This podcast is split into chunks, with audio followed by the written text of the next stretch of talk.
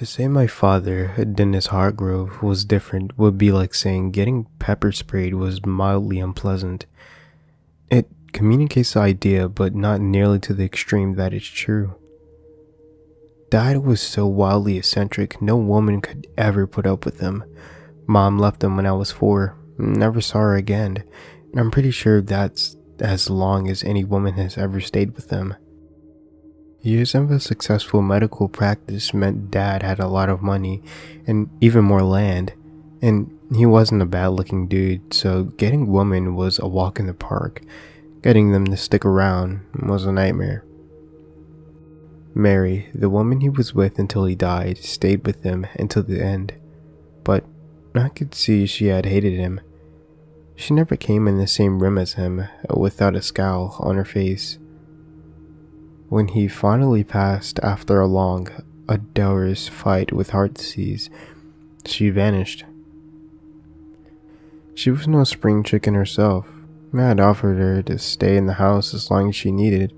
My wife and I weren't moving in, and the only response we ever received was, "I'll not be in this house one dang second after that old bastard passes." Now that Dad's gone and the place is vacant, my wife, Jenny, and I decided to gut the old place and fix it up. It'll make a nice rental property. She and I never had any kids, so we don't need a place like this big. Plus, we have no real desire to leave the city. It's a nice home, but it was very dated. Shag carpet, spiral staircases, wooden panels on the wall. It's like a Sears catalog from the 70s vomited into this place. For all of Dad's money and his constant attempts to keep up with the Joneses my whole life, he never would do anything to the house that involved any real work. All new appliances and furniture, but couldn't bring himself to get rid of the hideous green plastic tiles that lined the shower walls. Our renovation began in the living room, working our way through the kitchen, the bathroom, and the master bedroom, where Jenny noticed something weird. "Honey, have you ever noticed this wall is farther than the wall in the bathroom? That's an exterior wall. Shouldn't they be in the same place?" "No," I replied. "I never noticed. That's how it's always been. I think the water heater is there or something." "No, the water heater is in the alcove next to the washer and dryer." We stood and contemplated for a moment. We weren't going to bust down the drywall on that wall. Every other wall had that stupid wood paneling but this one. But I looked at Jenny and said, "Ah, what the heck?" and swung my hammer through the drywall. It gave way with no effort. So much so I almost fell through it when my hammer didn't meet any resistance. I knocked a few more holes into the wall and stuck my head and a flashlight through the hole. "Hey, there's a staircase in here." "No way, where does it go? I didn't know this place had a basement." "It doesn't," I replied. "At least I don't think it does." So we knocked the rest of the drywall out until we had a hole big enough we could both fit through. We grabbed our flashlights and headed down the staircase. "What do you think is down here, baby? You think this is where your dad stored all his gold bars? Huge wads of cash? Vintage collections?" Jenny said, coughing. The dust was getting stirred as we made our descent, Jenny coughing and itched as we went down. Poor girl was allergic to everything. She'd always joke about how I was never sick and how she always was. "Ha, I'm not sure, dear. I've always known this was here. I'm sure you had it sectioned off for a good reason." At the bottom of the steps was a large steel door with a padlock on it. Dad had the same lock on his chest of war relics he had in the attic. So I tried the key and we walked into the basement that never was. It was pitch black. We shined our lights around to find a light switch, but found several candles. I used my cigarette lighter to light a few just to give enough light to see. The basement was an open floor with tapestries and wheeled bookshelves everywhere. Tucked in one corner were several boy-sized wooden mannequins. Tem? What is all this stuff? I'm not sure. It looks like an old collection of books on world religions, mysticalism, the occult, alchemy, you name it. What was your dad doing with all this? I thought he was Catholic. He is, or was. I'm not really sure. Most of these books look like they haven't been touched in years. Actually, I don't think anything down here has. Hey, look, there's a desk over in the corner.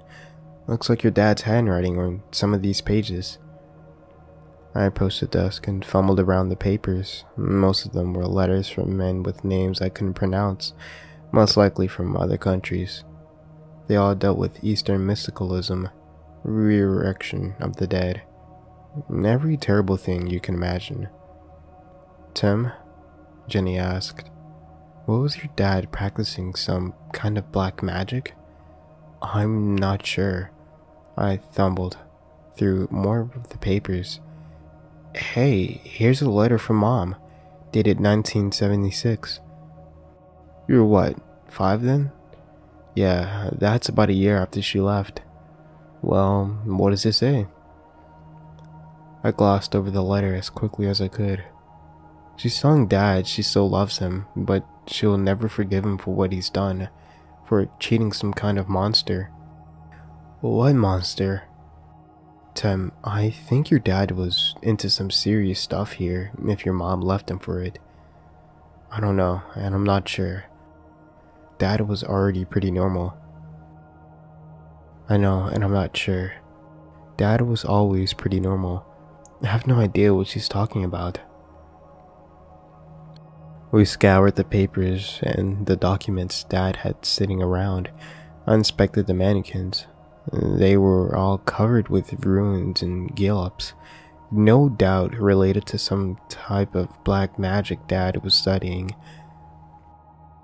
Jenny sat in the corner, combing through papers while I continued to snoop around. Tim, I think I have something. What's that? In all your dad's letters, he seems like he's trying to knock on a very particular door. Here's one your dad translated where some Eastern mystical talks about rescuing a soul from the afterlife, bringing it back to this dimension. Then this man from Combania is telling him how to bind souls to mannequins? See, and all these symbols he's put at the bottom. Master wands on the mannequins. What else is in the letters? Well, there's one here from a chemist at Caltech, dated August 1975. There were some pretty complex chemical formulas here, and apparently some magic too. What does it make? Some kind of synthetic skin, rather than real skin, that can grow and bleed without any organs. The chemist calls it the perfect disguise for someone who doesn't belong here. I don't understand. So Dad wanted to make some kind of living dead doll with skin? Given how your mother reacted, it looks like he was successful. There are even letters here from some of the people he consulted congratulating him. I thumbed through more random papers around the basement. Jenny did likewise, thumbing around through letters and envelopes Dad had strung across the corner of the room. I continued to look when I noticed Jenny had stopped moving, sitting in the corner, her eyes fixed on a single document. Tim, she said, as she began sobbing uncontrollably. Tim, I know who... She couldn't speak past the sobbing. I approached her. What's wrong? I asked. She tried to hold back the tears as she handed me the paper. I picked it up, and my heart sank when I realized what it was. Certificate of Death for Timothy Wayne Hargrove, December 8th, 1974. Cause of death: brain trauma.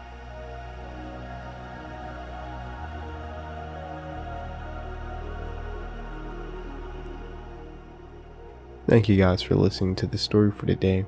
I hope you guys enjoyed the story. Now, huge thanks to Redditor u/No-pollution-2644 for this amazingly well written story, and thank you for granting permission for me to narrate it. Now, I'll see you guys in the next story, so don't forget to sit back, relax, and indulge in fear.